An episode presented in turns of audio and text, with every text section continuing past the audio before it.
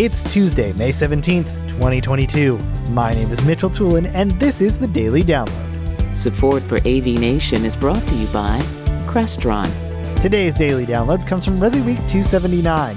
Matt Scott is joined by Peter Aylett and Seth Johnson talking about sound quality in the home. Peter Aylett starts off talking about what integrators can do to improve the experience for those employees working from home. Well, as an industry, I think we're we're curators of presence in a building. We we deal with with being present, and being present could be being present experiencing a movie. It could be beer, being present sharing a beer over sport. It could be being present at a dining table having conversation. But absolutely, that that whole concept of presence extends to working from home. I I don't really know why it took what was probably an expensive and long study to tell us that people's audio just generally isn't very good. Mm-hmm. And this is this this has to be a trend through all our lives in every aspect that we deal with in, in buildings that gradually people's expectation of the quality of audio has just gone down and down and down and down and down. And if I'm having a conversation with someone on the street and I start doing this, well, the other person's probably going to go, but I can't hear you.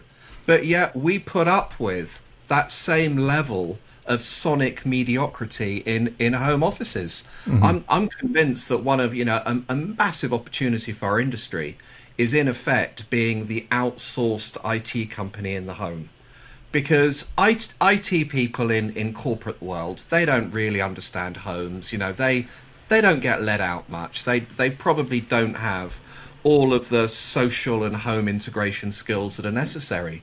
But I think there's a massive opportunity to learn to speak the language of corporate IT and then be, able to be that bridge. Because with all these people working in their homes, um, I don't think most corporate IT departments simply have the manpower to get out there and do do all the work. That's not how that's not how they're structured.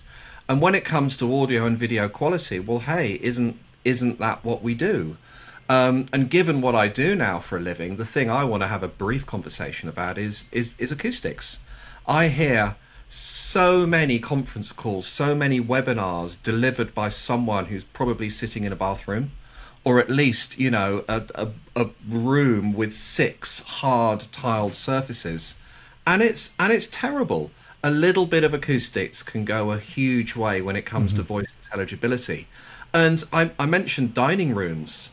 To, to me, dining rooms are not places for eating. Dining rooms are places for socializing, they're places for conversation. But how many of these architecturally fantastic buildings with lots of glass and lots of concrete and lots of tiles do you walk into that that dining room once you have three or four people talking at the same time is just a cacophony you know we as an industry should be able to do something about that and when it comes to working from home and improving audio i'd say the number one thing we can do to improve audio is to Im- simply improve the, the acoustics of the space if it's live. So, yeah, massive, massive opportunity.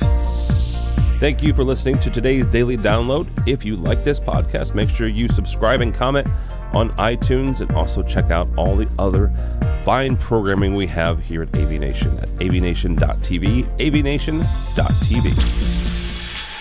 The network for the AV industry. What are you listening to? This. This is AV. This. This. This is, AV, AV Nation. Nation. This is AV Nation.